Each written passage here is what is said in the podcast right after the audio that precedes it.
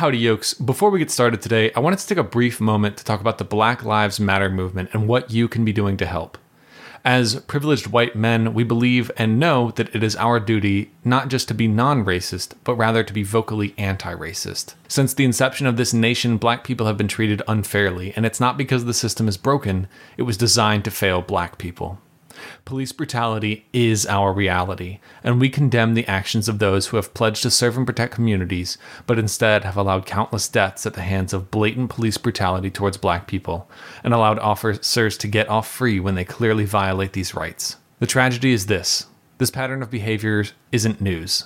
But Ahmaud Arbery, George Floyd, Breonna Taylor, and countless others who have lost their lives lost their lives simply because of the color of their skin. But just talking about it and posting about it isn't enough.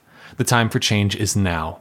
Included in the description of this episode are places you can go to sign petitions, donate, read, learn, listen to, and support the black community. Make a change and make it now. This is not a partisan issue. This is an issue of compassion. It's okay to learn something new, and it's okay to learn you've been wrong, and it's okay to discover compassion. Black lives matter WBNE. Howdy, yokes. This episode is a little different from your normal episode of Bacon and Eggs. We sat down to have an important conversation with an old friend, and it got a little intense. For this reason, this episode is being presented to you uncensored and largely unedited. There is profanity and a fairly good amount of it. Maybe don't listen to this one with your children, but I'll let you decide that. In addition, I want to put out a pretty large content warning for this one. This episode contains mentions of suicide, self harm, sexual assault, sex, sexuality, queerness, homosexuality, and pretty much everything else on the LGBTQIA plus spectrum, reparative therapy, religion, politics, specifically American politics, specifically the mixing of religion and American politics, uh, violence, theology, and generally almost anything else you could possibly think of. If any of these topics might make you uncomfortable, we recommend just kind of skipping this one. And maybe go listen to our episode about Love Simon instead. It's got a lot of the same themes, but it's a lot more gentle. Anyway, if you're still here, I bring you our full unadulterated conversation with author with author and queer Christian leader Kevin Garcia. Howdy, yokes, and welcome back to Bacon and Eggs. I'm Tyler Garland. And I'm Ethan Edgehill. And today we're spending our summer in Italy. Or maybe we're just eating an apricot. So prepare an apricot. And let's go for a swim. Because today we're bringing you Call Me By Your Name.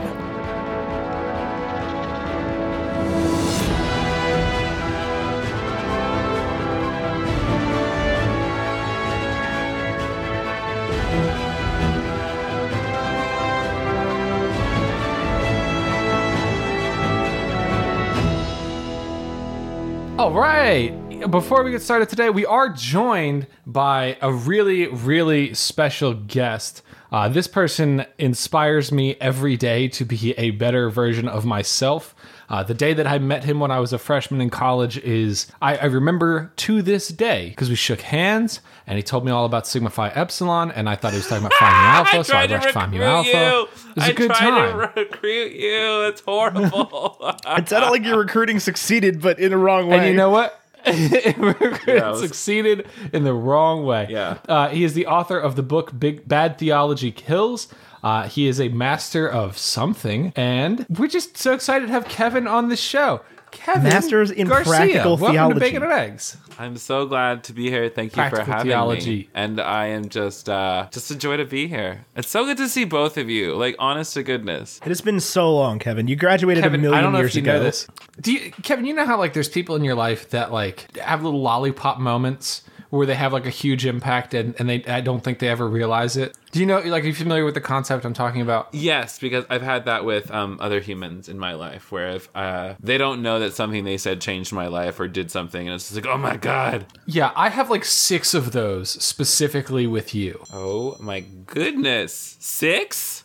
When I was in, when we were I, in, co- well, maybe six. I mean, I was just like, I'm just thinking back to like college. Like I was s- such a mess. Like, like such. A You were the right kind of mess when we needed you, though. Oh, Well, that is that is good yeah, to you're definitely the right kind of mess when we needed you. You, you. I sent you, I think, a Facebook message. I could probably go back and find it. And you were the first person to buy me alcohol. Uh, Oh so my gosh, thanks. I'm such a good Uh, friend.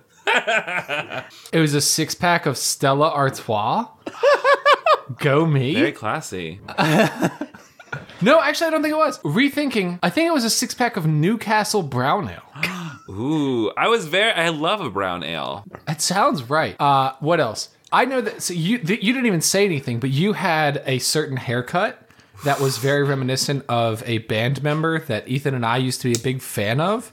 And to like see another human being have that kind of confidence Wait, with their hair, what are we talking was about? Huge, and we had a conversation about Samson when you cut it off. We were talking about Adam T. Siska. Oh, yeah, that guy. Yeah. Dude, I I was very bold in that choice of a haircut. I will say, you know, I only dated one person in college and we only dated for like 2 months. So like, you know, ooh, choices. You know, choices. I only dated like three people, and I'm married to one of them. So you know, Kevin was something is life. of an icon when Tyler and I were in college. He was he was the guy, one of the, those people that everybody knew, everybody, It was a weird and just time. a joy to be around.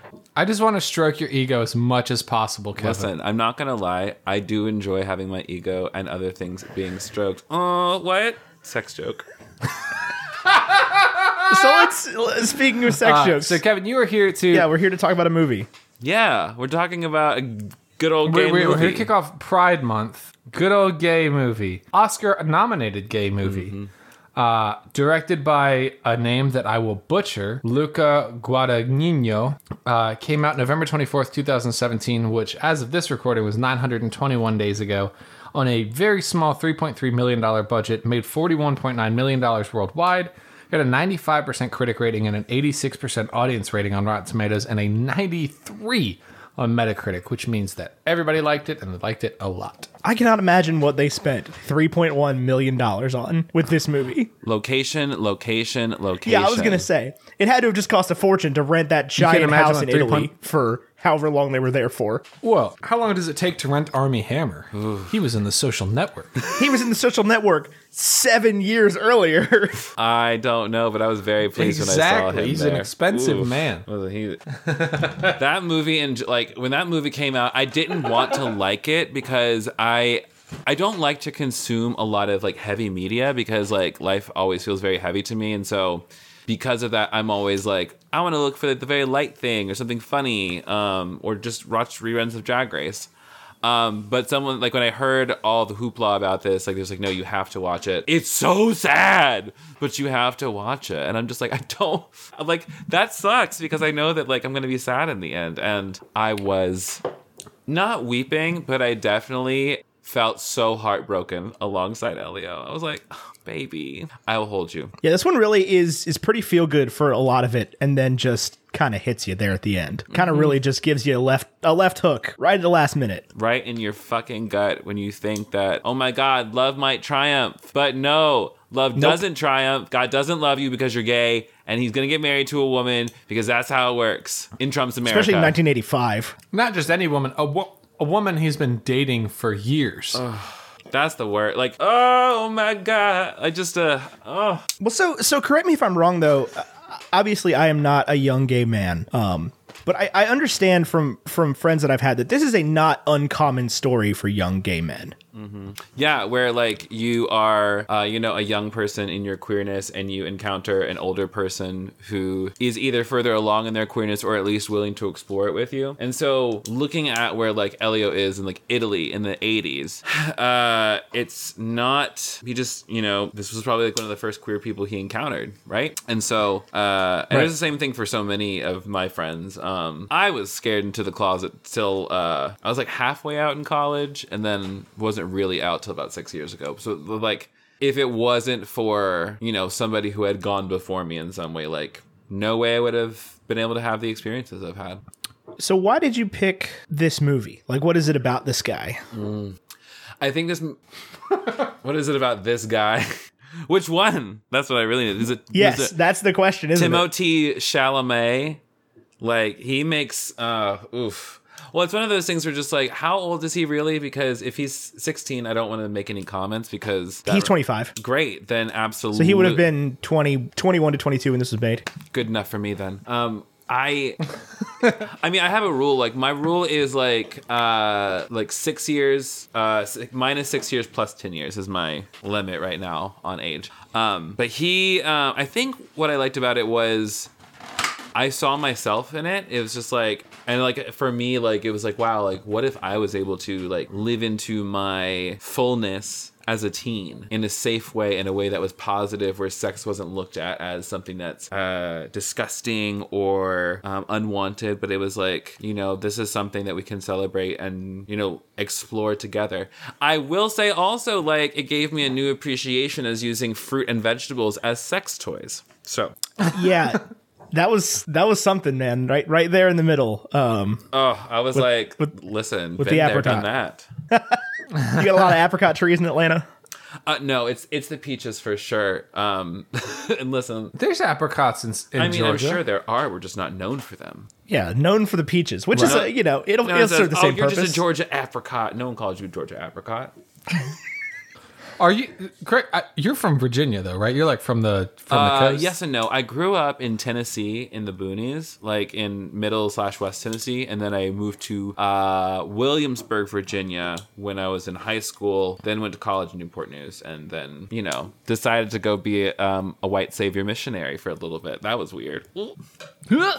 You uh, isn't your undergrad in jazz voice? Uh, choral music education with a minor in jazz, like uh, the certificate of jazz studies, which is um, just a fancy way of saying that like they wanted to give me something for all the time that I invested in all of those jazz courses before they cut the program. for all the jazz you did.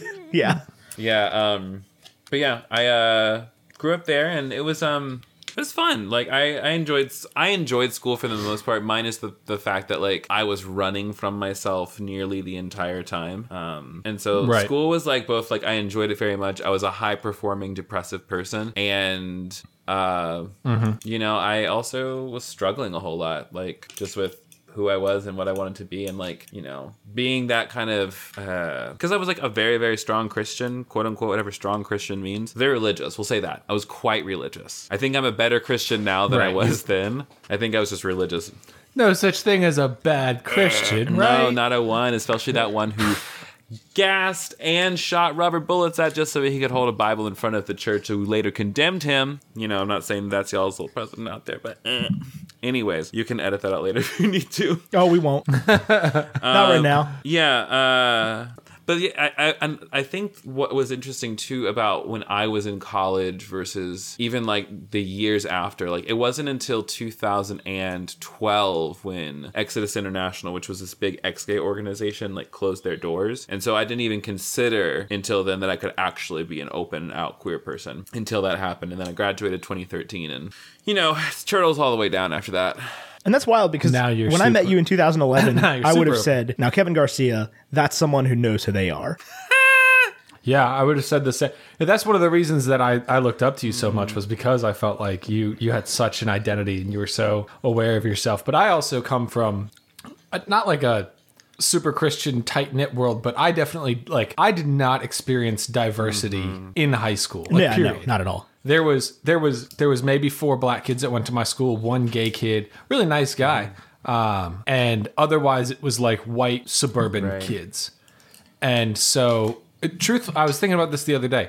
The first black teacher I had was in college, and in college I only had one black teacher. So it, just to, to frame how how little diversity I had experienced now in my that life I'm up to thinking college. back on it, I think And- that might have been my experience as well. I had no, I had two. I had one black two. teacher it was Eldon Sully. He, he- I think he's adjunct faculty as well. Uh, But the best ones always are, though. Yeah, the adjunct really know That's why they're adjunct. right because they're busy being the best jazz musicians.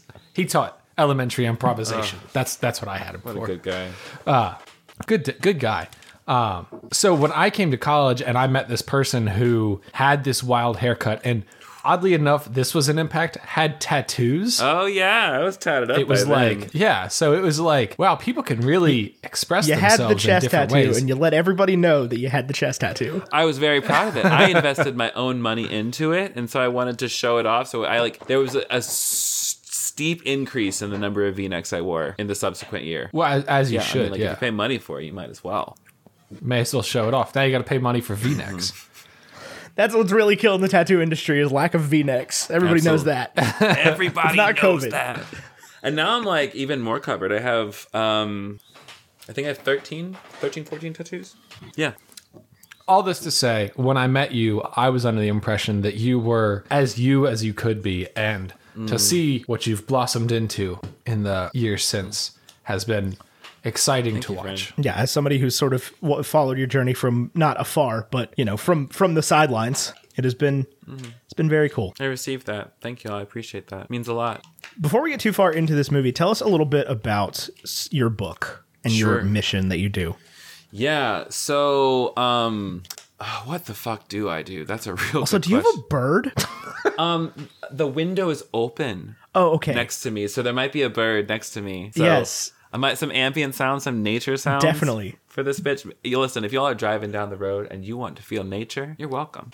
You're welcome. I just was like, does he have a pet bird? Like that is Nah. such a wild thing. No, I really. I'd be. I. I, I live in a believe it, tiny, though. tiny little place. So like I can't have anything. Um, but I'm moving in with my friend John. Um, gonna sublease a room, but that's a story for another time. Uh, but the book and shit that I do, right? Um, stay on topic. Uh, so Take it wherever you want to. Like, don't don't feel like you have to stay on topic just Oh, because I asked you a question.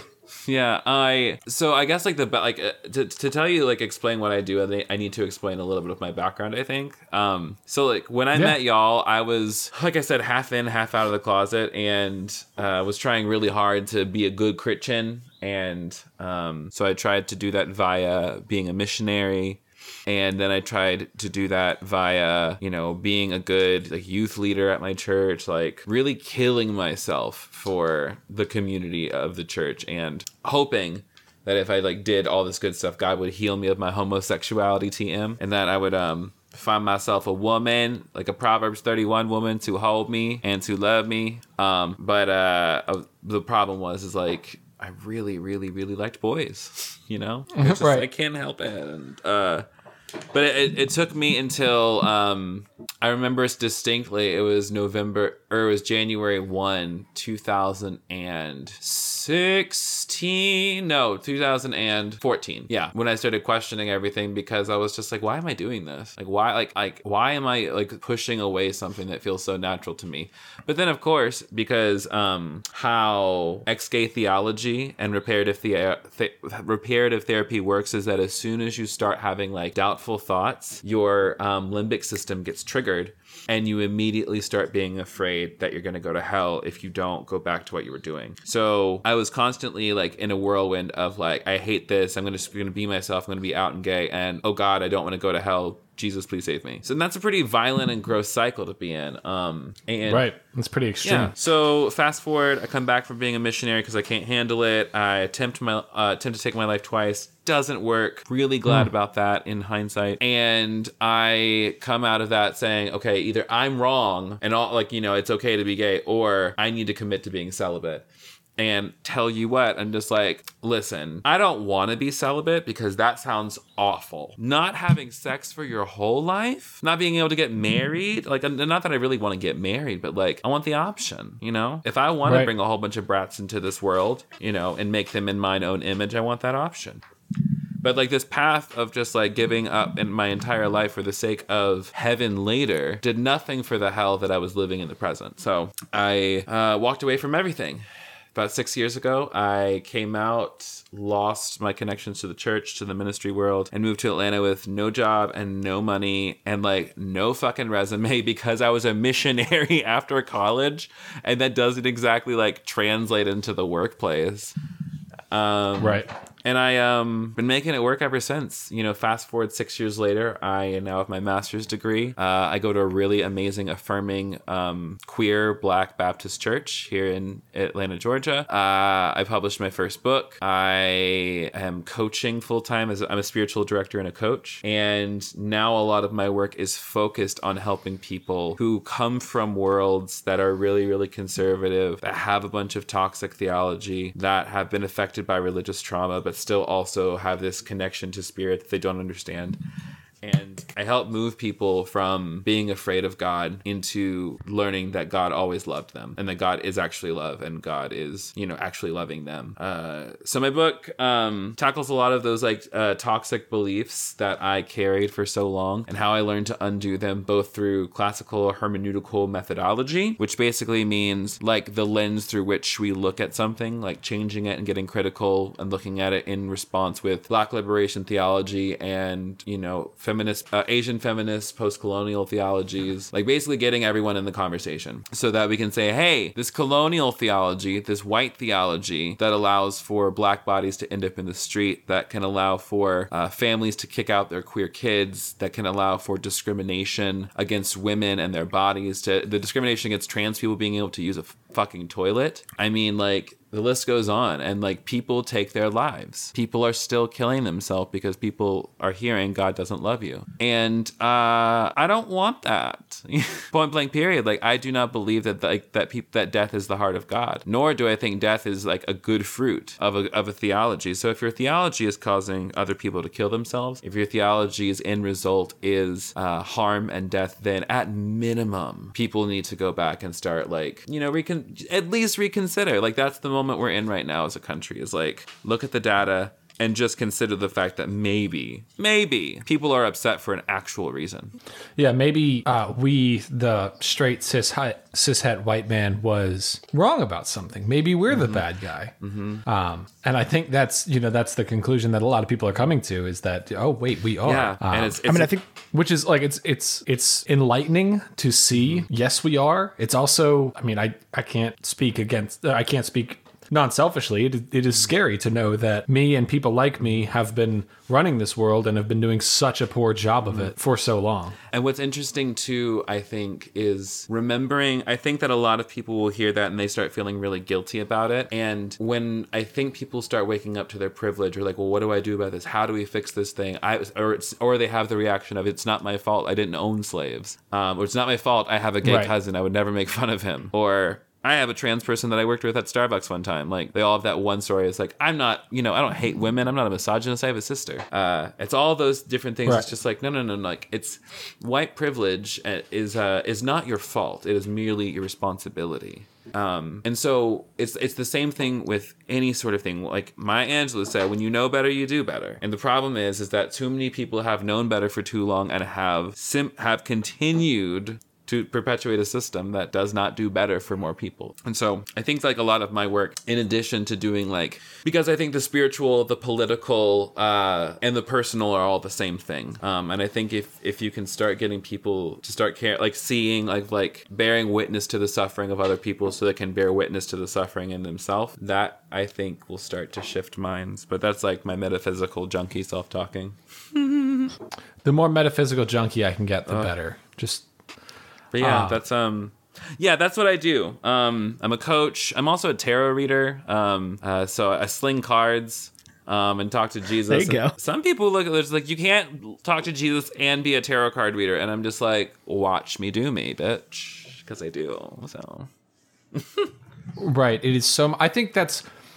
I, I I didn't plan on getting overtly uh, critical in this conversation, but I love getting I think what's so critical. It's where I often we run into when when people who are foreign to the church or have these clear, obvious issues with it is you know you talk to some straight white folks who are like, oh, I love the church. It's this amazing community and everybody's so friendly and you're gonna love it. But it doesn't take long for somebody who's looking at that to deconstruct a teaching or deconstruct a firmly held belief or you know if if homosexuality is a sin, why isn't mixing fabrics a sin? Why isn't you know why are we picking and choosing what is mm-hmm. evil what is the devil and and more and also wrong? historically who has chosen what we keep around. That's the thing. It's Right. always the people it's just like how how is it that martin luther 200 you know 500 years ago gets to make a call about my sex life now? You know why Right. does, and also just like you know if we you know held up to the things martin luther said he hated jewish people. Like that's the complicated history of uh you know one of the fathers of protestantism is that he hated jews and wrote about how we should burn their synagogues. So like you know i, I don't want to like was- I, th- I think folks apply like hermeneutics politics and ideas from like 2000 years ago and try to put it on a 21st century context and i'm like that makes zero logical sense but unfortunately evangelical christianity is not interested in logic Well, and what what interests I know, right?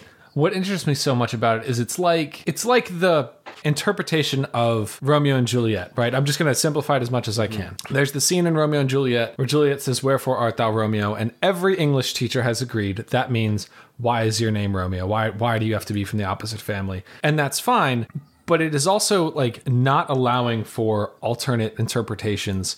And I feel like what's happened is over time we just drill down these interpretations and then you go and get your mdiv and you drill down these interpretations and then you spout them off without like reading the text and really interpreting interpreting it your own way and your own with your own eyes and your own mind and i feel like so often that is what happens. Now I know that's what Shakespeare meant and that is a correct interpretation, but do you know what I mean? Like there's just there is so much inherited bullshit yes, yes. It's the it's the monkeys in the Yeah. ladder. and that's it and like i think that is something that um we're recognizing all around with these different systems of power is it's like who's interpreting anything who's interpreting history who's interpreting the law who's interpreting um you know public policy can go across the board um but especially like with this um with what we see in and like not to pick on evangelicalism but they're kind of the source of like a lot of suffering right now in this country um and the and the nominal like trump like Trump American uh, neo-fascist religious folk. Um, but the uh, it is uh, it's become less about actual theology and more about some symbols and phrases that can conjure up in people um,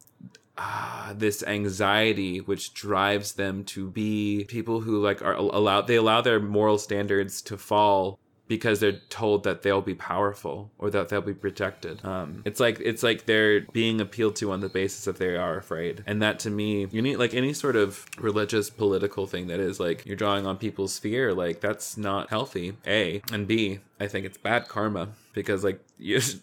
I'm not saying that I know what happens after we die, but what I am saying is that a million more lifetimes probably would not be enough to like pay penance on what this man in the White House has been doing, in my opinion. But I'm not judge and jury. I'm just full of grace, you know. I just love people, so That is that is a huge thing. So circling back to from what we're talking about to the the film that Yes. we reviewed at hand, and then I guess maybe going in a completely bring different on direction. whatever. I'll- our audience, for the most part, not for the most part, but a large portion of our audience is kids aged I don't know, we'll say 15 to 25 Hey, kids. who uh who probably very few of them probably related to Armie Hammer in this film. Most most were on the side of of Timothée mm. uh El- Elio. What what message do you send th- to those children and what is to be mm. gathered from from this film and from what's going on in the world and how do we interpret all of that and how do mm. we internalize that especially at a young age when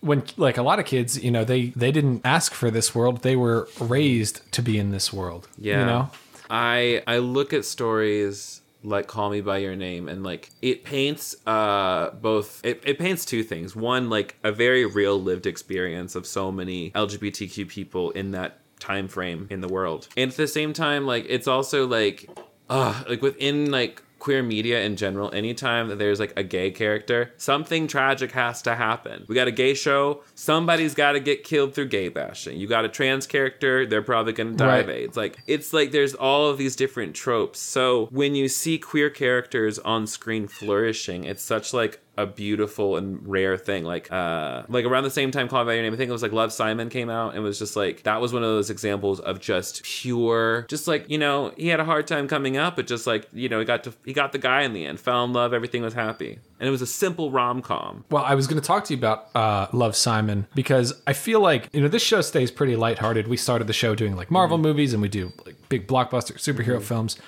and when it comes to Black History Month and mm-hmm. Pride Month, we always try to. I mean, we, we want to cover films mm-hmm. within the genre and that honor you know creators of mm-hmm. of you know Black and LGBTQ communities. And and to be perfectly honest, I'll own it right now. We totally skipped Black History Month this year, and that's that's on us. Um, and and for that I apologize. But when it comes to these movies, we generally cover lighter topics. We're we are talking in this episode about deeper things than we have ever talked about on Wow. this podcast. Sorry that I. That's where I live. Uh, and uh, I know, and that's actually why I really wanted to chat mm. with you. Like that, this is exactly the kind of oh. conversation I was hoping for. good, good. But what's interesting to me is there are like we did Love Simon last year for Pride, which was the first year we did Pride Month. There aren't other gay rom coms. It's not popular ones. Like period. Not popular ones. Not ones that I can say, hey, it's on Netflix, go watch it. Nothing on so the that we can, popular you level know- where like straight people are also watching it and enjoying it. Mm-hmm. Exactly. Yeah, And- Love Simon made like a hundred million dollars or something, which isn't nothing. Like it, it, mm-hmm. that is that is more than nothing. Oh yeah, absolutely. It's more than this. And so I, I think that's so interesting. And I'm I'm curious your thoughts on this. How do you feel about, you know, every and it sounds like we were getting into that. Every LGBTQ plus movie is like horribly tragic or like high art because pop directors won't touch it. Yeah, I it's uh I think it's becoming easier and I think that we can just see that from like how culture has been shifting like um like you saw how I don't know if like you guys are fans of RuPaul's Drag Race um but like the fact that it's got Emmy like it's won Emmys and like is like such like a mainstream popular thing now like it's a household name. Uh, I think that has something to do with the shift in people being more open to LGBTQ content. Um, but I, I again, like I, I don't have capacity for like really a bunch of heavy stuff all the time because uh, my work is generally really heavy. I'm just so I work with people like talking about their religious trauma all day long. And so for me, like sitting down Right. to watch Call Me by Your Name, like I need to drink a whole bottle of red wine prior to that to get myself like Right. uh, in, sedated enough to stay in the room.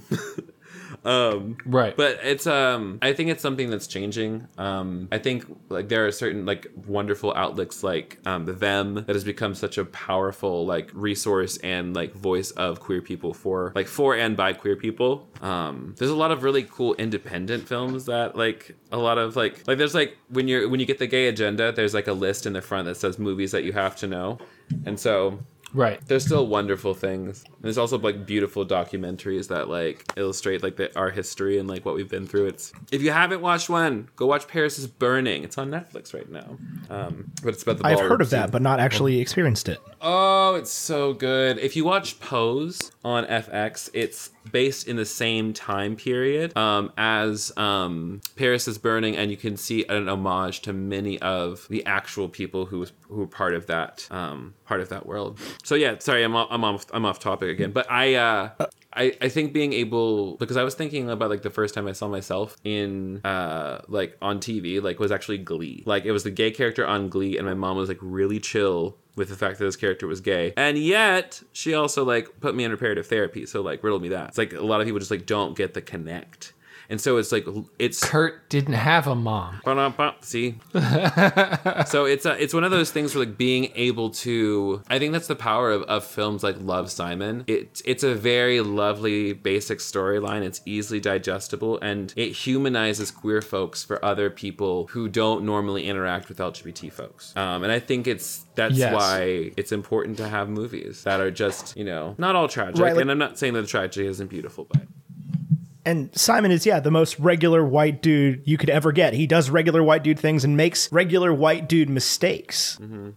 Yeah, when I think about what I what, one thing I love about Love Simon is when I compare it to other mm-hmm. films, I'm thinking about The Fault in Our mm-hmm. Stars and Perks of Being a Wallflower, which is significantly more tragic. Uh, and I just like it, it fits into this teen ro- teen rom com that that really brings me so much joy because while I love Call Me by Your Name and that we get these high art films in this genre, it is not the easy like you're exactly right. It is not the easiest to just sit down and watch mm. something so beautifully tragic. Something sometimes you need something more mm-hmm. digestible. And i think things like drag race and glee are great examples of that but i'm not a tv person. I'm a movie mm. guy and there like aren't options Yeah. for that for me. I will tell you, this was not the tragically gay think piece that I thought it was going to be. I guess. Mm. Like, because I, I, so I had never seen this movie going into this. Um, Mm-hmm. it just sort of slipped under the radar for that year. It, it- you tell me there's like an, an you know, an Oscar-nominated movie made by an Italian director about two gay men that fall in love. Like that is that is such a heavy burden to put on that movie that like you you you can kind of pull together images of what you think that movie is going to be like. And this is miles more simple and more beautiful, and you get to just live in the world of these two people caring about each other, even if it's just for the summer, you know. And, mm-hmm. and it sucks how it ends and everything that he he goes back to his life, he goes back to his wife, and that is obviously tragic. But for a while, just for a minute, mm-hmm. well, for for like fifty five minutes, you get to just be there with them. So Yeah, they were Demi Lovato cool for the summer. They were really enjoying it. yes. And well, I mean, I, I said this to Tyler earlier. It's just gay, dirty dancing. how dare you? But also not. That's also tea. Let's be honest. In in s- in some ways, yes, but like you know, Dirty Dancing is so so iconic. It's just like I was like, I don't like to mix like apples and oranges. Well, obviously there's there's a there's a fork in the road at some point in those two movies, and they they diverge. But it's it's the same. For a while, you get to just live with these two people falling in Mm-hmm. Love, and there's and and you know they they go swimming and they do the things in the water, and and it's you know imagery pushing these two things together like Mm-hmm. that. And this is just this is something so much simpler and more upbeat than I thought Mm. possible from it. yeah, And I, was very grateful for that because it just feels normalizing. and that's that that's the It is- big thing is like let's make those you know the like the scenes of two men making love or making out or like you know being sexual with one another. Let's make it normal. It's like that's the thing that it's it's like the same reason like um you know it's, it's the reason we had laws against it because it wasn't normal. You know people didn't think it was normal. Right. and so I think that and how much n- I think there's like a very beautiful kind of like maybe uh made a meta narrative like talking about how like they were out in nature a lot when they were together and how it was almost like if I'm looking at it from like a literary standpoint that for Elio was kind of like his Garden of Eden moment where like you know he had you know tasted of something that was good and then also realizing it like once you taste like the fruit of knowledge of good and evil it's just like you recognize that things perish and so for elio that was his heartbreak for the first time tasting something so good so lovely and also something that couldn't last. And he accepted it anyways which is something that many of us don't have the guts to do because that's vulnerability to know that like i have to let this go. It's like it's non-attachment to the nth degree but also like you know letting yourself fall in love Right. There, and there was always an expiration date. I mean, he was there for six Mm-hmm. weeks and then he'd be gone. And, you know, I mean, there's, there's those stories flooded throughout our, you know, especially straight white history of romance of these, Mm-hmm. like, again, it's, you know, it's cool for the summer. And to show that with these just two fairly normal men. it's good stuff Really, it's obviously not wet, hot American summer, but it's, it's, it shares uh, some, some headspace there. Mm-hmm. In ways that Now, are important for people, young people that are watching these movies. It's more like band camp than anything for me. No, um, now, Kevin, I want to ask you a question. Uh, Elio, Elio is supposed to be playing a seven, supposed to be 17, and Oliver is supposed to be 24. Now, if either of those characters were female in a heterosexual relationship, I think this film would make people like hell reasonably pretty uncomfortable. Why? Why is that not the case here? Because I like it didn't bother Yeah. me in the slightest. That was something that I was looking at before, and I was like, "Oh, that feels a little weird for me." Um, and at the same time, like I, I think, I, I think wh- I. I talked to some of my older gay friends and just like they like I was like so y'all aren't phased with this is like well yeah like in like the 70s and 80s like you know if you were 17 and you got kicked out of your house or just like you know it was really common for you know guys around that age to have relationships with guys who were just a little bit older um sometimes because it was survival sometimes it was just because like they fell in love and that's just the era. Um Right. so i think i'm gonna i would chalk it up to that um because especially because like lgbtq people like their love had to be secret. And so like you find somebody that you actually connect with that you actually like can fall in love with even if there's like an age difference it's like i'm gonna take it where i can get it. Um so i think it would definitely be different nowadays. Um but uh at least that's uh that's what some some folks told me. I've kind of just like it's i think that there was also the issue when I think about power in relationships. And it felt to me like Elio was kind of exercising a lot of his own power by like pursuing this relationship in the first place.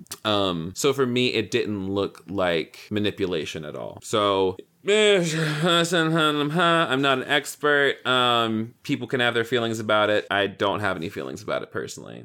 Thought it was kind of. Uh, I just, I just wanted to be near Armie Hammer the entire time. I was so, so. Um, listen, when he touched the inside of that apricot, I was like, I like literally my basement flooded. It was so much. It's it's quite literally to get back to your to your metaphor. It's quite literally the forbidden fruit. Yeah, I mean, the people making this movie were not stupid. Let's let's be real. Like here. let's use, is- let's like let's use some really clear imagery in case they miss it. Right, right. There is a tree in the garden. There is somebody you can't have, But then you can. but then Yeah, you can. it is- Thanks to a snake. Oh my oh, gosh. Oh, oh, listen. So here, here's the here's also the true tea about. I'm such like a. I love reframing old stories. Like even general, um, the story. Like as some people will look at the snake, I'm just like he's actually he might be the hero of the story in some ways because he is the one who puts it in Eve's mind that she could be like God and not die, knowing the difference between good and evil. So really, it's like this evil character was really the source of all of the evolution of all the other stories we would ever know. But anyway, sorry, that's a whole nother thing for another time. well, yeah, and, and that I think I think I don't think it is though. I think it's an inevitability thing. I don't think it is a story for another time because. Oh. Okay, so correct me if I'm wrong here. Have y'all? I mean, I'm sure you have, but I'm struggling to think of a time recently when you have been told in the last week more by strangers about how other Christians are supposed to act, and just people hopping into your collective spaces.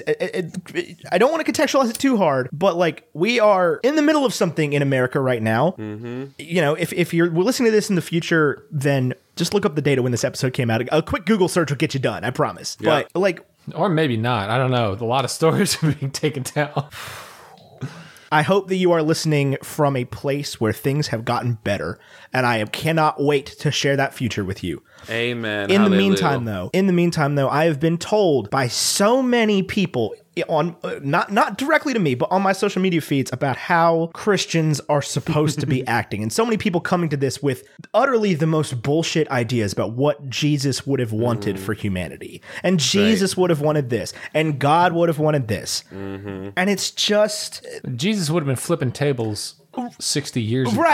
Right. 200 years People ago. are getting in Like- Martin Luther King's son and daughter's direct message, I mean, mentions to tell them what their father would have thought about what's going on today. I'm just like, you don't fucking know that. Also, did you know that Bayard Rustin, one of his best friends, the person who actually organized the March on Washington, was a homosexual? People don't know that about it. They, they, they had a homosexual working for them. People don't know. People don't know. It's it's so very interesting because it, it's exactly that. It is a lot of um. It's a, it's a sheep. It's sheep following a, a fake ass shepherd, baby. Um, and I could. It's like you know I could break down like it. It for me like I I try to like just like take a step back from theology because theology is not really important to a lot of people. Like when they say just like it's what's in the Bible, I'm just like you don't even fucking read the Bible. Like you like you're scared of losing something here, and like let's break that down. And like so whenever I talk about theology and, and things like that, I always say like theology or a belief is only as good as it is helpful. And so if a belief is leading to people being hurt and harmed, it's not very helpful, is it? And a lot of people don't want to look at their own theology and say, huh, maybe my theology is not as uh, perfect as I interpret it. Well- maybe my way of thinking. You mean, hold on. You mean to tell me that people's deeply rooted and strongly held beliefs that dictate the way they lived their lives, those are hard beliefs to change? I know, right? It's almost like I started just like being, and like, and I get it because like I used to be that way. I used to be, you know, somebody who was an ex-gay. Now I'm an ex-ex-gay. Um, A born again gay. You're like one X away I'm a born from. again gay. Hallelujah. But it was like I understood because like I held every single one of those beliefs. I understand how hard it is to change those things. And the thing that changed my mind was my a my own suffering one uh, from being like you know a closeted queer person. But i think the other part of that is also being willing to experience the suffering um, of other people. And so many people are just like i'm right i'm right i know that i'm right but i'm not willing to look at what like my beliefs are doing to this other person. It's not my fault i got god on my side i didn't do it. Oh it's not what i think it's just what the bible says.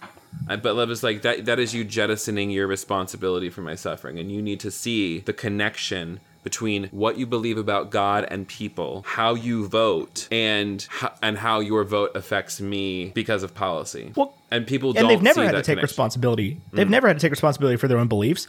I would lay odds, and I would bet my last dollar that 99% of the people right now Hmm. telling me about what it says in the Bible mm. have only ever had somebody else tell them what it says in the Bible. Come on, mm. listen. I would bet Like, it- my money and your money on that. The, uh, theology is a big word that people don't want to hear, and it's a big, easy word to hide behind. Mm-hmm. And all it really God, I- means is I- like theology is just theories about God. Like like that's the thing. It's just like people want to act like they know what the fuck they're talking about, but the thing is, technically, none of us know what the fuck we're talking about. And so therefore, if all we have is truly the experiences that we're having in this moment to gauge whether or not things are hashtag blessed, like that's that's it's humbling, it's humbling, and it puts us all on the Yeah. same level level playing field if we can remember that. That you and I are capable and charged with doing quote unquote doing theology in real time. To be able to say to these people you know it's like when someone posts like all lives matter and you're just like well susan let me tell you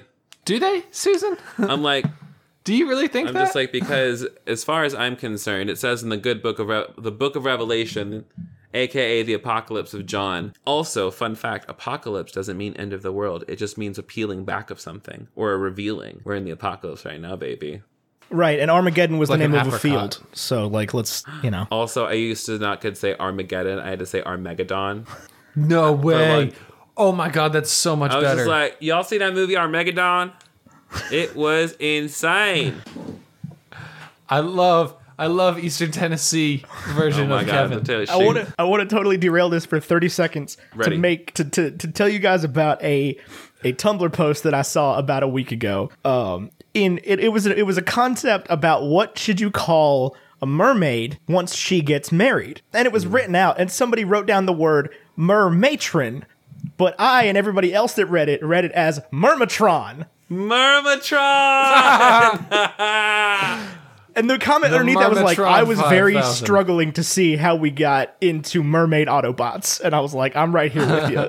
When Oh you said God. Armageddon, that's what made me think of that. Listen, Armageddon and Merma- Mer- Mermatron. Mermatron. I almost called it Mermaidatron. I was like, that's too much. You're throwing too many syllables in there. too many syllables. I was speaking of like robots. I actually was watching um, uh, Power Rangers on Netflix the other day because I was so bored that I wanted to go watch some old Power Rangers, and I did. And I was like, wow, those Zords like they really uh were technologically advanced for the '90s. Hey, Japan, man. You know what's weird, Kevin? I knew that you were watching Power Rangers the other day. Something in my heart told me knew. Kevin Garcia is probably watching Power Rangers right now. I had like the weirdest deja vu moment literally just now when you said you were And watching then- Power Rangers. I was like, yeah, he And then was. also, Two when- hots, one body. and I went into the store, the Able Sisters on Animal Crossing, and they had some fucking like weird ass helmets, and I'm just like, I'm gonna buy a Power Rangers outfit. I'm like, I made it myself. Absolutely. Look at you go. Invite me to your island. I have not played in over a month. My wife manages her I got- I, I don't even have a I was really hot on it real quick, and then I completely just I put it down one day and have not picked it back up since then. Listen, there's no shame. I, I picked it up. I held out for months and months on end, but I need something um, mindless and uh, uh, mindless that I can like concentrate my energy on without like giving too much of myself to it. It's like coloring for me. Have you tried TikTok? Tikt- oh, I, I I have a ritual of watching TikTok um, for about five to ten minutes before I go to bed. I know you're not supposed to look at a screen, but I need to laugh. Oh, And so nothing makes me laugh more than these stupid fucking videos that these people make. And they're so good. Yeah. I'm just like, wow, like I thought this is and also like I've also they've also I- like I- discovered that I am a homosexual and so now I'm getting targeted with all like the hot boys of TikTok. And they're just like shirtless and doing like dance challenges and I'm like, well I don't hate this, but also eh, I wanted I wanted the clever stuff though. Like I was here for what you were giving yeah. me. I was like, I know that I'm a hoe. I keep that's what I have Instagram for. They, well, TikTok has figured out I'm into Dungeons and Dragons, so it's just like a lot of super nerds for me. It's so fun though. Like the the nerdiest of I've nerds. always wanted. I've never played Dungeons and Dragons before because it feels like a very large commitment of time, And that's always my thing is like I'm a I don't want to say I'm a commitment phobe. I just what if I get bored? And then I would feel bad that I would get bored in something that I committed to. You know what I'm saying? I, I know exactly what you're saying, Kevin Garcia. Um, there's an ing in the middle of your name. I think that's fascinating. Kevin Kevin Garcia. Kevin Uh, I know exactly what you're saying, but at the same time, Kevin, I felt the same way for three or four years before I got into it, and now that I'm, you know, out and openly into Dungeons and Dragons, so proud of you. it's it's just like I just feel so much freer, you know. It's Pride Month, baby. Be who you are.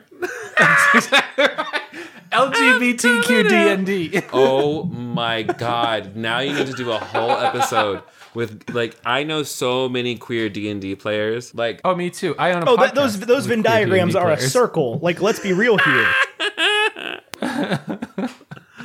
that is that is a powerful because uh, so I, I am on a a D and D podcast with a proper queer person. A, a you a know real queer. I love Tyler and and watching them just blossom through this is incredible. These these the, and I can see why why people that maybe don't feel comfortable being who they are would latch on Mm. to something like this. It is a very Mm-hmm. powerful tool for people like that because you've got everybody in your life at that point telling you, yeah, be your your super weird goth elf, like go for it. That's Mm-hmm. Yeah. normal. That is normal. That is the standard. Yeah, there was a really amazing story that came out on the Nancy podcast a few years ago about um, queer D and D players and how D and D has been um, for people from minoritized groups or people who just have never felt any sort of sense of community, people who have like certain kinds of conditions where they can't go out, people who have disabilities. D and D has been such a way for them to find a sense of creativity and freedom, even within their own, within their body and within the present moment. And baby, you know what that's called? That's called heaven. Mm. So like when people like, You mean it's- the thing that most Christians deprive themselves of?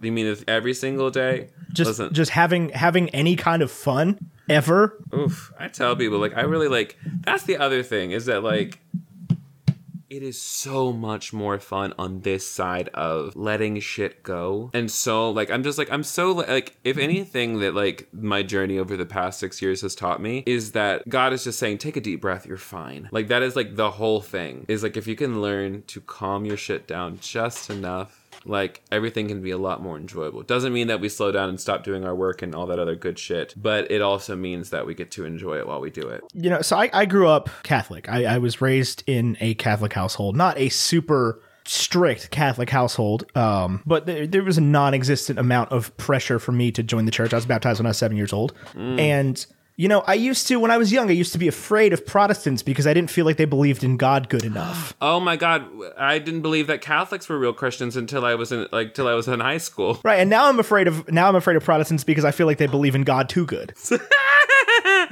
No, it's And like so, at some point in my life, that switch happened, and I don't know that I could point to it, and I don't know that it was like a gradual process. It was one day I woke up and I was like, "This is really weird. Why do you want everybody to go to hell? Like, why do you want heaven to be empty?"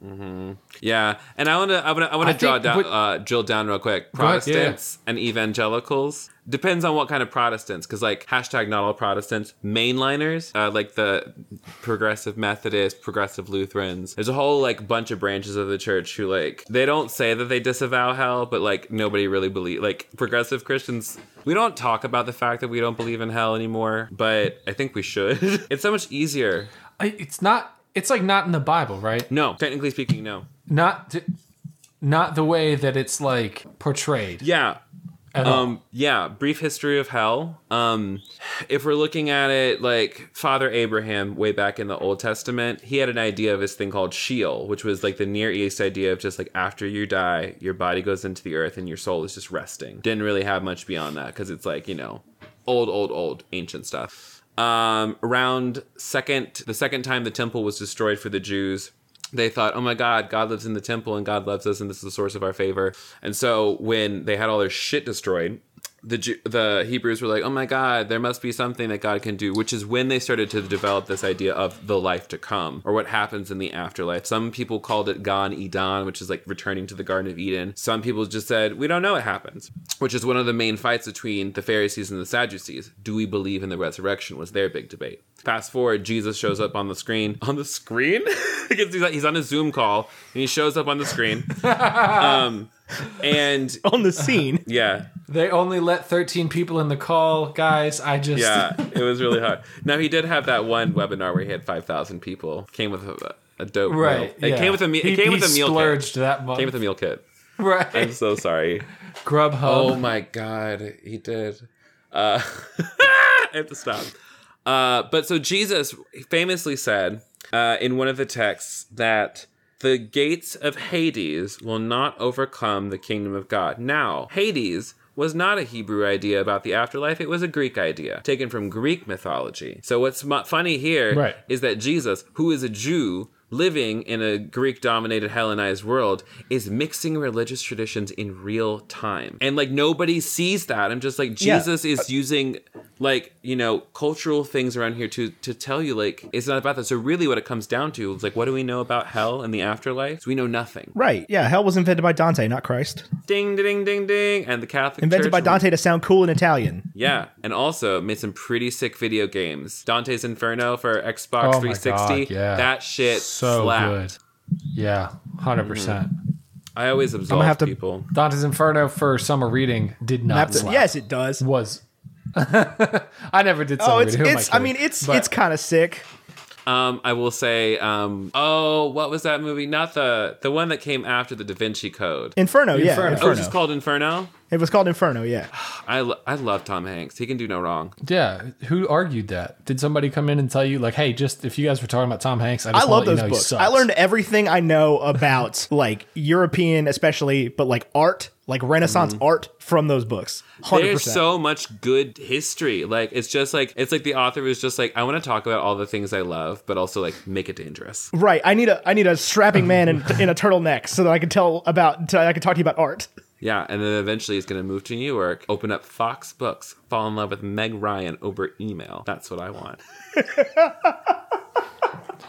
You think you think you've got mail comes Is this is after a the Robert Vinci Langdon Code? story? Incredible. Listen, they're in the same universe, I think. At least in the same universe. What? This is Maybe. Isn't Sleepless in the Seattle the same couple though? Oh, yeah. So is that also the same probably. universe? Different lifetimes though. Right.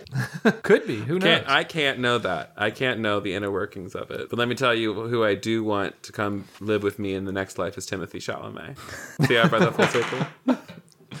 Can you can you explain it? I I don't I, I didn't look like Timothée Chalamet in high school. I won't pull that card. But I was like unbearably skinny, Mm-hmm. awkward looking, big head, curly hair. I know that I was ugly. Why does he get to be hot? Um, well, the thing about Timothée Chalamet is, uh, I think, well, like, there's um two things. Well, his, There- first of all, he does that to his hair on purpose, not by accident. yeah, that's one. A lot It's of it's, it's on it's purpose. inten- a lot of his intentionality is is It's it's it's the it is a, yeah it is a crafted look. Yeah, because even though he's like skinty and weird, it's just like you know he dressed nice, he smelled good, he went out dancing, smoked cigarettes. How do you know he smelled good? Um, because he was in Italy. he smells like cigarettes. Everybody in Italy smells bad Yep. or good, Or at least, or Bad at least good. they smell Good like bad. cigarettes. Which, if you're into that, or at least they smell like cigarettes. that was before cigarettes could kill you, right? LOL. Ba-dum-bum, ba-dum-bum. What? yeah, the cigarettes were perfectly fine in 1985. Everybody Yeah, knows that. absolutely. I'll tell you, this is the though as as a as a man growing more comfortable with himself as a person every single day. This is the 80s I want to go back to, not the 80s from Stranger Things. The 80s where I can wear like a gold necklace and a shirt that is completely unbuttoned and no one says a word. Yes. I want to go back to the version of the 80s where I can play D&D with my friends. I don't understand what's wrong with this. Go Stranger No, I mean I'm Well- not anti Stranger Things. It's just like I don't want to dress like Marty McFly. I want to dress like Armie Hammer from this movie. You want to dress like I am McFly. Exactly. That that was a really Yeah. really lame line, but I'm gonna. So where where on the spectrum from like Armie Hammer to Marty McFly does Ferris Bueller land? Is he more on the Oh, the I think he's. Oh, um, he's the he's the dead middle though, because it's like you get it's the vest, man. It's the like leopard mm. print. it's the vest. Vest. Yeah. Yeah, that leopard print vest is. It's one of those things where it's just like he is fully aware that it is ugly, and he's just going to like. That's the kind of confidence I have with like ninety percent of the things I wear. Is like I know that this is ugly, but also no one can tell me shit. I don't know what happened. I used to own a lot of really nice looking clothes that I was really proud of. And I genuinely, no idea how it happened. Since the birth of my daughter, no longer own those Yeah, clothes. I mean, because like babies throw up on everything. I hear. No, you watched uh, No. Keeping Up with Marie Kondo or whatever, and then like bragged in the Discord server about getting rid of all your clothing, and Wait, then sat you around say going, "Where'd all keeping my up clothes with go?" Marie Kondo? You like combined Yeah, like whatever you eight different it. shows just then. keeping up with the Kardashians, and then it's what is Marie Kondo's show? I don't know. Bring you joy five thousand with the with the Mermatrons. Oh my god, Marie Kondo. Uh, I did. I okay. So I did Marie Kondo some stuff because. But what blows my mind, Ethan, is I still to this day do not have enough closet space and don't wear anything in my closet. I don't know. Eighty-five percent of my clothing is still at my mom's house, so I cannot relate. I um I Marie Kondoed a lot of my stuff uh beginning of this year. So like I wear most of my things, but I'm about to move again because um I can't stay on campus housing no mo because I graduated. So um Slay King. you know wait what did you say? I said Slay King. Oh, I thought you said sweaty king, and I'm just like, where? I want to see that. um, maybe I'm my- sorry, you live in Atlanta, Kevin. Are you not a sweaty king right now? Oh my! Well, not right now. It's still like early in the season. It doesn't get really hot until um end of this month, like middle it was. end of the. I'm sorry. I went outside today and it was 92 damn degrees out. I don't want to hear it.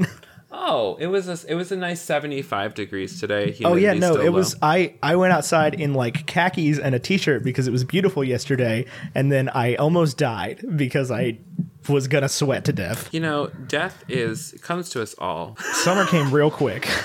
Listen, and then it's to be like that uh that uh, video from a few years ago where that woman is sitting in front of her AC and she says, "What do I need to turn this bitch on, Power Ranger?" Y'all remember that video? I do not. No, but now we're back to Power Rangers. This is such good So content. Kevin, I was I was really excited to have you on because the the community and obviously you know this was by no means us like cultivating it this way. I think we have just presented enough open mindedness to sort of draw these people in. But we have a, a non zero number of people who listen to this show who have expressed to us in one way or another that they feel comfortable with their queerness in mm. inside certain communities but not on mm. the whole. And so Right. I was excited to have you on the show because there may be some people listening right now who have never had anybody tell them that it is okay to be queer, Yeah. especially somebody connected to the church in any way. Mm-hmm.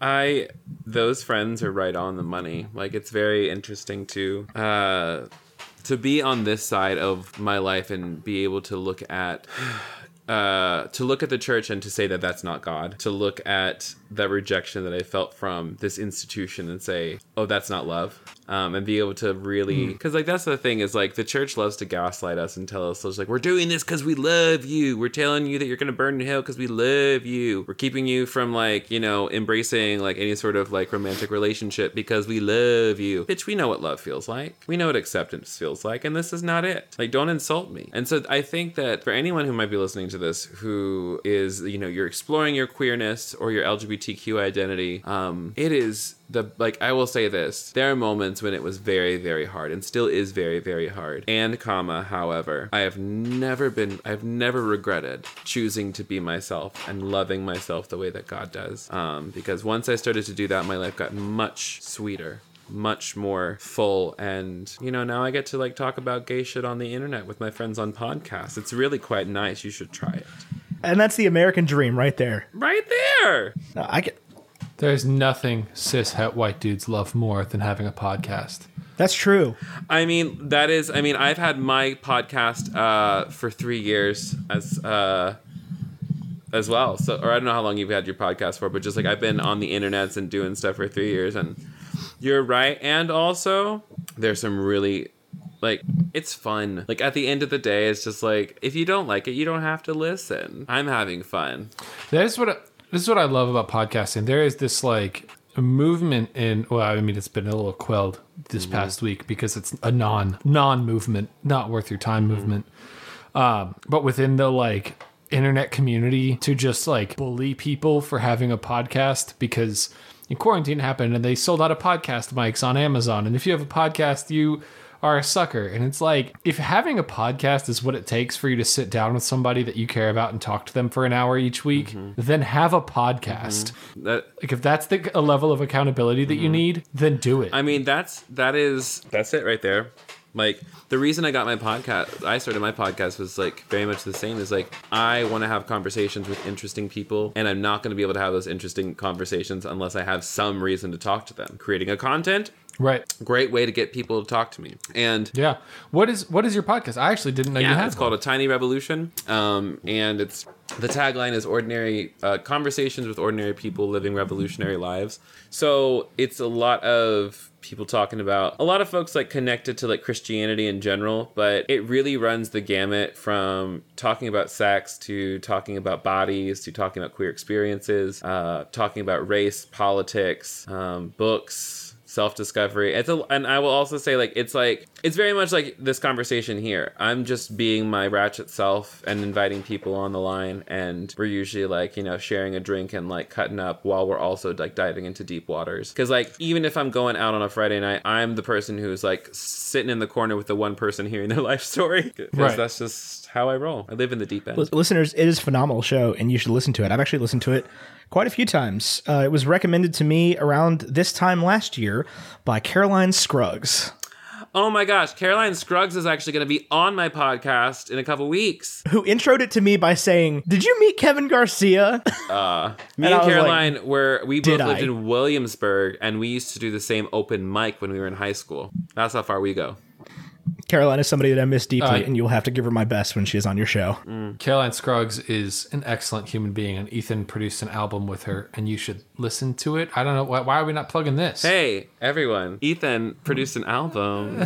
I did. there yeah. we go. Come on, self I don't know, promo. it feels it feels weird promoting my own stuff in this moment. Why? Well, yeah, in Just- this moment, sure, yeah. Gestures wildly. I mean, I don't know why it can we feel weird right now. No, I get that. sometimes I forget. It, it is easy to forget right now that I am making something that is theoretically going to be around for a long time.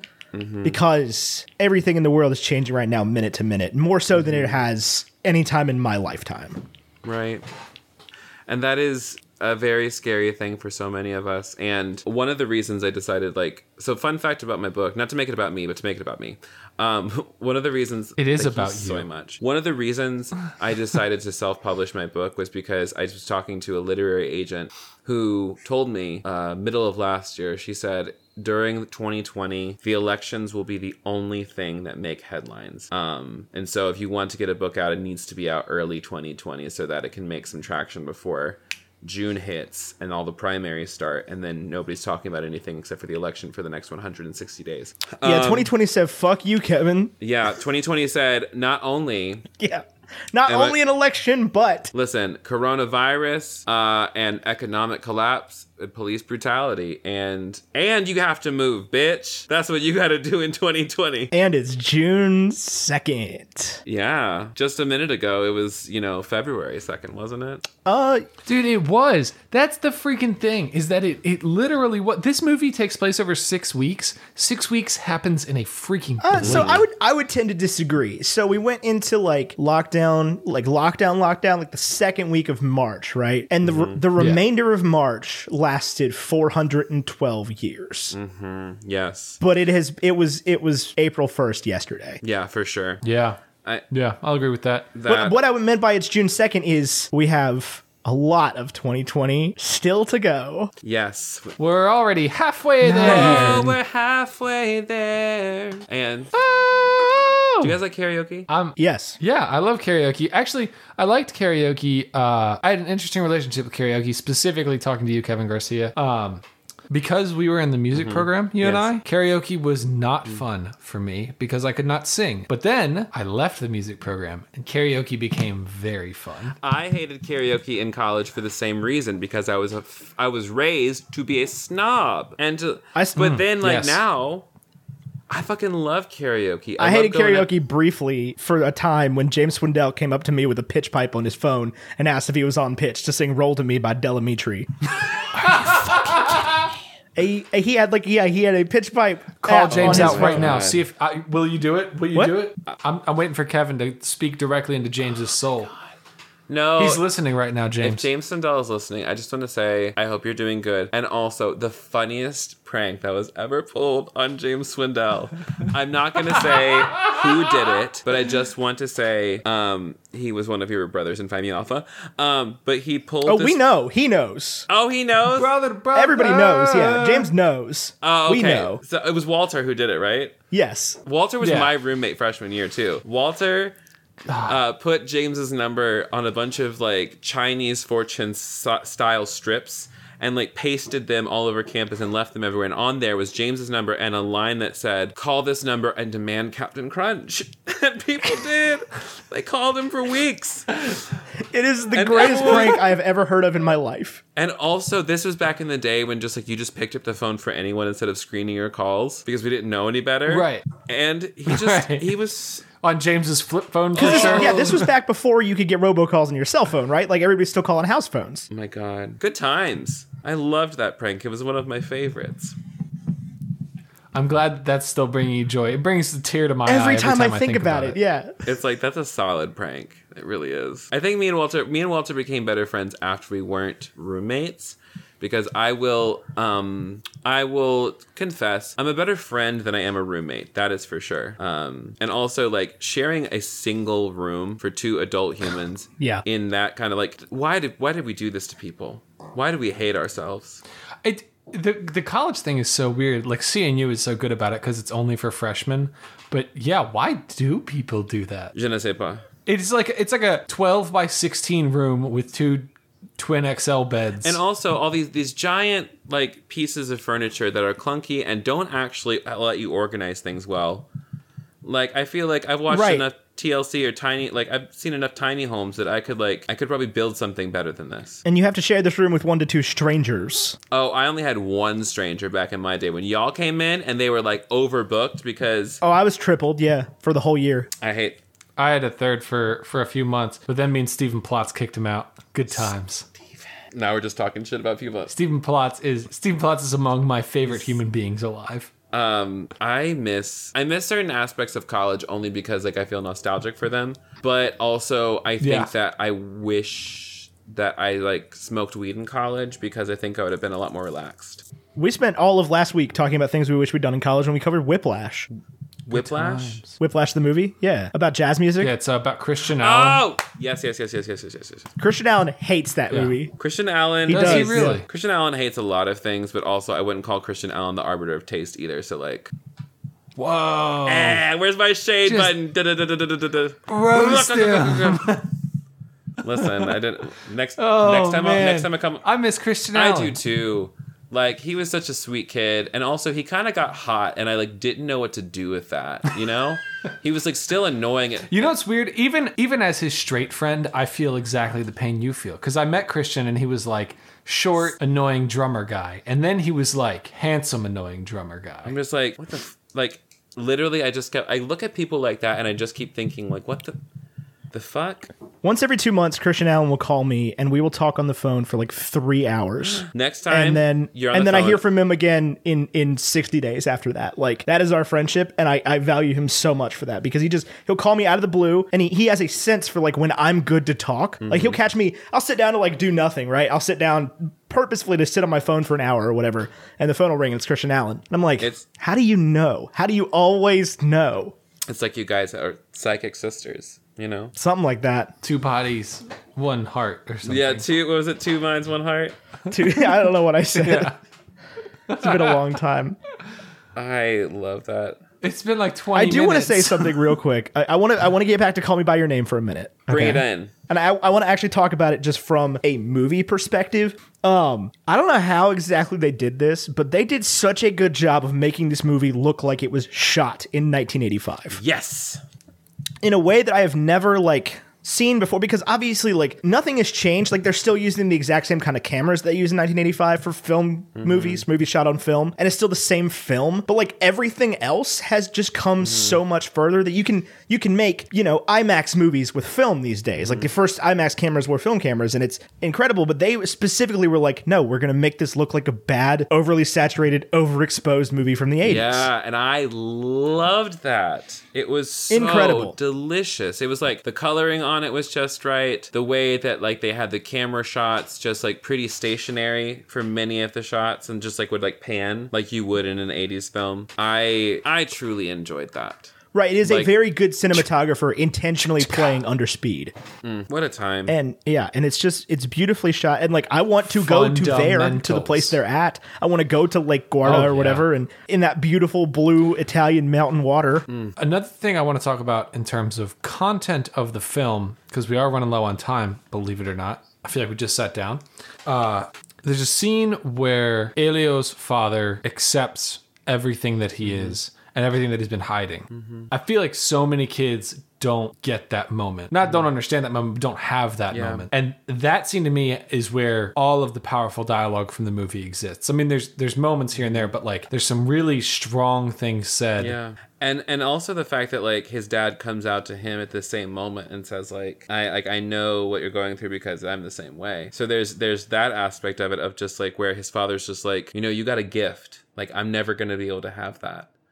Um so there's that and then there's also like the conversation with the with the, the parental figure to say like I see you. I love you. Everything is going to be wonderful. There is um there is I mean like at least I will say like for what I experienced coming out the first time and what many people still experience in the south is if you come from a religious background, you risk the you risk losing family. You risk having those really awkward conversations that don't do well. Like you you risk a lot. Um but I, I, I think that what I like about this film too is like we talked about like you know where it does it it's a really good sad gay movie but being able to show a scene specifically where a parent accepts their child then creates that moment in the imagination of so many people. And if you're able to create that in people's imagination it can become a reality in real life. And like I think that's why again it comes back to this idea of normalization. It should be normal for parents to accept their children. Um and so Oh, being yeah. able to show that on screen more often it's a win in my book. And like I, I was personally very fortunate. I grew up um, in a household where I never really felt like I had to hide things like that or that I would have had to hide things like that. I never I don't think would have had to worry about not being accepted or loved or cared about. And like I was thinking about this today. This is the you know my my father was never exactly like the world's most progressive guy by any means, but this is a movie that he would have if I had shown it to him, he would have gone like, "Well, you know, I, I just don't understand why they got to be gay." And then he would have watched it 400 times. It is just like he would always make weird like comments and then he would watch Blue is the warmest color over and over and over and over and over again. And just like I don't know, it was it was a very weird uh, kind of like I just feel like he would have he would have loved this movie and obviously he would have loved me if I was gay and told him. I never I never worried about that and I was I was very grateful for never having to worry about that. Um mm-hmm. but I love seeing it in movies like this. And again, in, I know yeah, I know we're not talking about Love Simon, but Love Simon has a similar mm-hmm. powerful moment, you know, where the dad is like I just, you know, I should have known. I should have figured it out. And and you and you mm-hmm. think it's a gotcha moment in the movie. You think, oh, he's gonna like say something horrible, and he just doesn't. I think uh, what's so interesting about the the Simon sequence is he knew that his parents would be okay with it and still had such a hard time opening up about it. Mm. Yeah. It's because I think in the minds of so many queer people it's I've I've heard it said and I used to say the same thing. I don't want people to look at me differently. I don't Yeah, the secret becomes your identity. Yeah, it's just like I don't want people to treat me differently because I'm queer and my parents treat me different. And the thing is like that is inevitable and also I think that sentiment is also kind of un- there's a statement behind that statement and the statement is I don't want to be treated poorly because I am different. Right. It's not that you don't want people to look at you differently. It's that you don't want people to treat you badly Yeah. because you've And- seen it go bad for so many people. Mm-hmm. And it's just it's like I definitely want people to treat me differently. I want like I want you to treat me as the queen that I am. Like, you know, I want you to be able to see like all of the wonderful things about me that includes this part of me. So I, I definitely get that like and so especially those like even though he knew his parents were would be okay with it, I would even say I would I would argue the same thing for Elio too, probably. His parents were intellectuals, they were Jewish, they had gay family members or gay friends that would come over. So like there was this understanding and for both of these people that they would probably be okay. But when society shows you what will happen to you, or like culture shows you what will happen to you if you, you know, are who you are, it strikes fear in a lot of people. So it's um, you know, it's it, it, hashtag it gets better. And Elio was already fighting so many battles, even just on small levels. I mean, he says at the beginning of the movie, when he sees uh, Oliver's necklace and he's like, "You're probably the only other Jew to ever set foot in this town." And it's like you can hear so much of the the hurt and just the the you know what we now know and and call microaggressions, but just what was then mm-hmm. the daily existence around people that are different than you.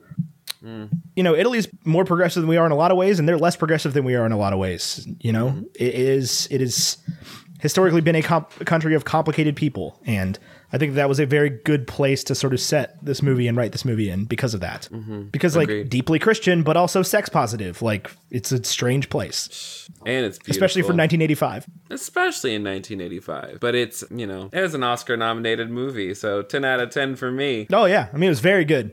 I wish very it, good, very I well written. I mean, I know it's based off a book, so they can't really change the ending. But if it were me, I would have had them get together at the end because I think that'd be cute.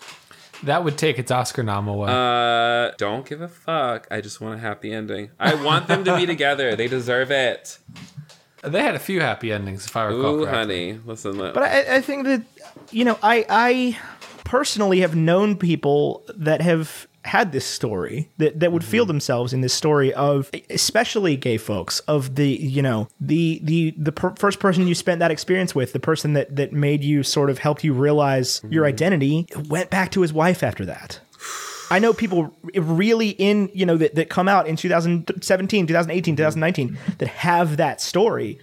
yeah. But not in 2020.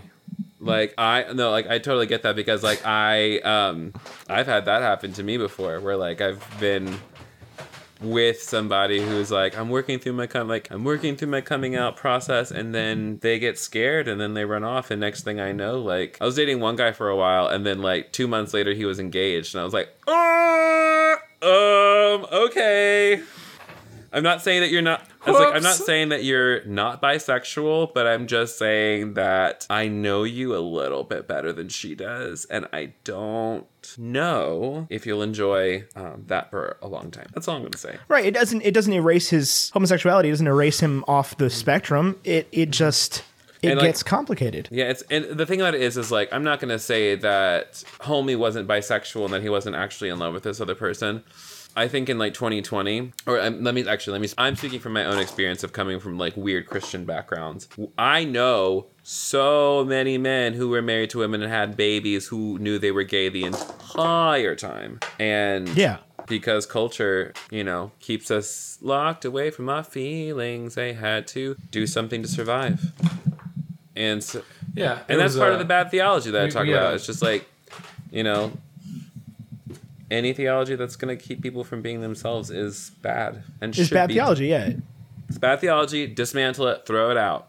Unnecessary. Well, as much as I want to continue talking into the depths of the night, Into the evening uh, of the night. it is wrap time on, on bacon and eggs. Wrap it up in a tortilla. Put some Mm-hmm. hot sauce on it. That's exactly right. That's all we're gonna do with it. Tortilla and hot sauce.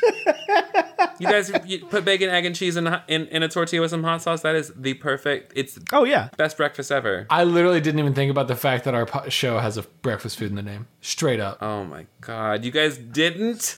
No, I mean I knew that it was, but when you said that, I was like, okay, hot sauce and tortilla. That's that's nothing. That's just That's just gross. bad. No, you said bacon and eggs, and I'm just like wrap it all up in a tortilla. You just Come take on. a you take a take a plain old you know mission tortilla, put some Frank's Red Hot on it, close it Yeah, up. That's okay. breakfast. Listen, some like different strokes, Uh, but also ew.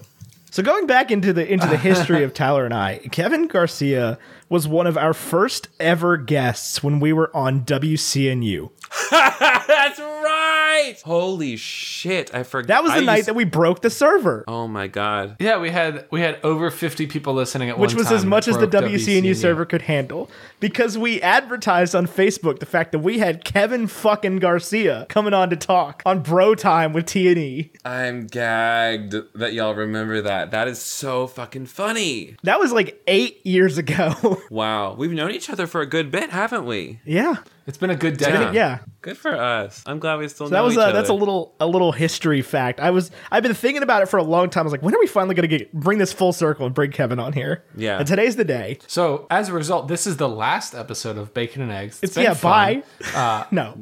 no, I'm kidding. It's not. We're signing gonna on doing this. forever. Uh, do you, Ethan? Do you feel like the big board gets a conversation this week? I don't know if it does. I honestly don't know how you feel about this. What do you mean? Can we put this on the big board? Where would it fit? I liked it less as much as Little Women. If we're just comparing p- comparing comparing Timothée Chalamet Compare-thing. movies, I don't know. I don't know.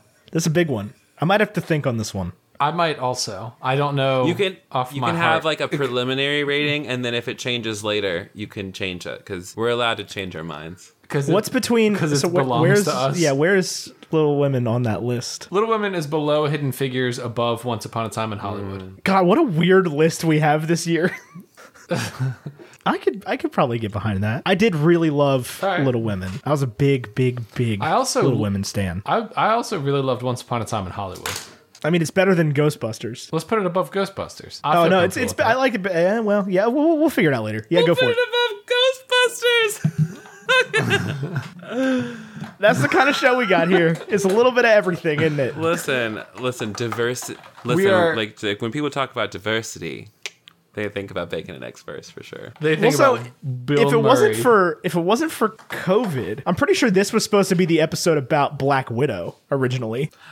Because we, we have to cover all the Marvel movies, so like that is that is an interesting way that our, our week our year has ended up. Is I'm pretty my- sure this was going to be the week we covered Black Widow. My content calendar has been fucked like for weeks now. Yeah, now. ours So it's like, you know what?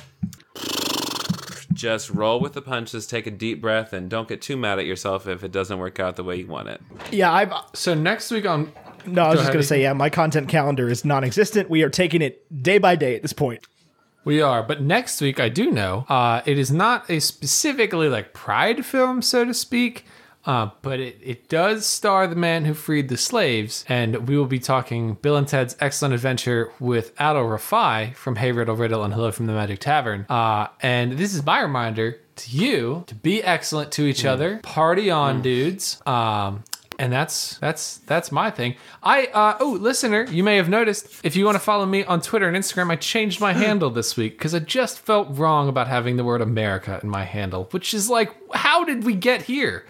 Uh, anyway, my Instagram handle and Twitter handle is TyCarlin11. Ethan's at Wow Now and Edge Hill Photos. Kevin, where can we find the you photos one is for the photo app, and Kevin is on the internet at these places. I'm on the internet at the Kevin Garcia. That's T H E Kevin Garcia, and at thekevingarcia.com. And if you want to pick up my new book, you can pick it up at badtheologykills.com. You can find a tiny revolution wherever you listen to podcasts. And uh, if you're single and you've got decent credit, you can slide into my DMs. Oh, I love that. In addition, we're this going Is, this is my favorite sign off we've ever done, so I, I'm really excited to get to the very end. we're going to be giving away several copies of Bad Theology Kills by Kevin Garcia. Oh! Tyler, you're the giveaway expert. Tell me how we're going to be doing that.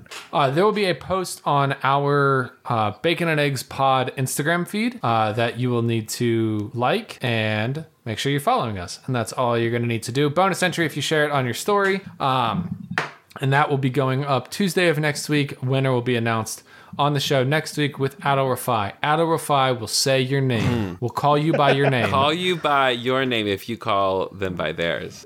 yes, but that's like the opposite of what it is. Exactly. But yeah, In there's addition- no there's there's Yeah. no sex involved in this one, just for the record.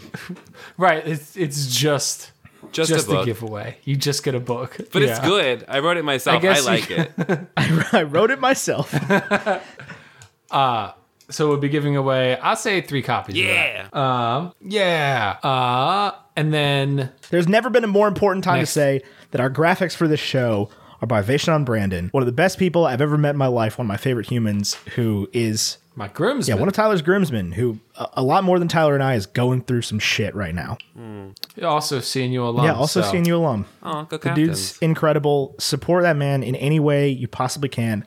I know he's got prints on his website. He's got all kinds of things going on. Commission some graphics, do something. We would not, the show would not be the same way it is today, and I'd not be the same human person I am, human being I am without Vaishon. No, a graphic really does make something mean so much more, gives it so much more weight and value, even internally. Because if we were using just like a, a graphic that I drew and like uploaded, or like a picture of Ethan and I, it just doesn't feel real. It doesn't feel professional until you get that that vendor graphic designer to like really make a difference in your podcast, make it look professional, make it look polished. And when we go to conventions and things, people take us seriously because we have a real look to us, and our business cards look nice, and our graphics look nice, and everything has a nice uniform look. So seriously, if you podcast, or you're thinking about podcasting, or you want a podcast, or a YouTube channel, or whatever it is, or a T-shirt, email graphite.vmb at whatever his email address is. Don't type it in for me telling you. Go to the description and type it in and click it because I don't know what it is. and follow him on Instagram. Uh, but yeah, make sure that you show Vaishon all the love in the world. I cannot express how much we appreciate everything he's done for this community and everything he does just as a human being, as one of the greatest people I've ever met. In addition to another CNU alum, our music is by Andrew Scott Bell, andrewscottbellmusic.com. He's my music big. He Which is- like he was my music mentor in the program when they still did music mentors. Yes. yeah, yeah, yeah. I had, I think I had, uh, I think I had Andy Schloff, maybe. I know in the marching band I had I had Buster Bigelow. I talked to Buster Bigelow yesterday. Well, I would have talked to you if I were in the marching band. You, You did, did. talk to us. I did. Kevin, do you have any final words for us? um, well, I would just like to say that if you are someone out there who is working through your deconstruction shit, um, hire me to help you because that's what I do as a spiritual director, and I'm always looking to open up opportunities for new clients. Go buy my book. Um, support Black Lives. Um, support queer folks and queer businesses. Um, take your medication, call your person, move your body in a way that you enjoy, um, eat something nice if you're hungry, and uh, remember to take some naps because you're tired probably. That's that's all I got, and I love you, that's my tattoo. and I, I really like you both. I think you're pretty brilliant people. You're very very nice. I'm Thank you. I'm so happy you came to join us, Kevin. This is an extremely Yeah, valuable. This has been one of my favorite episodes we've ever done for sure. I'm very, very jazzed on this. But alas, it is time to go. Signing off. Goodbye. Bye bye. Ethan, are you ready? bye-bye. I'm so freaking excited. Wait, I so am what ready. happens now? I'll, I'll play out, Tyler. Anyway, Okay. thank you for listening to another episode of Bacon and Eggs. I've been Ethan Edgehill. He's been Kevin Garcia. And he's been Tyler Carlin. And until next week, arrivederci. Arrivederci.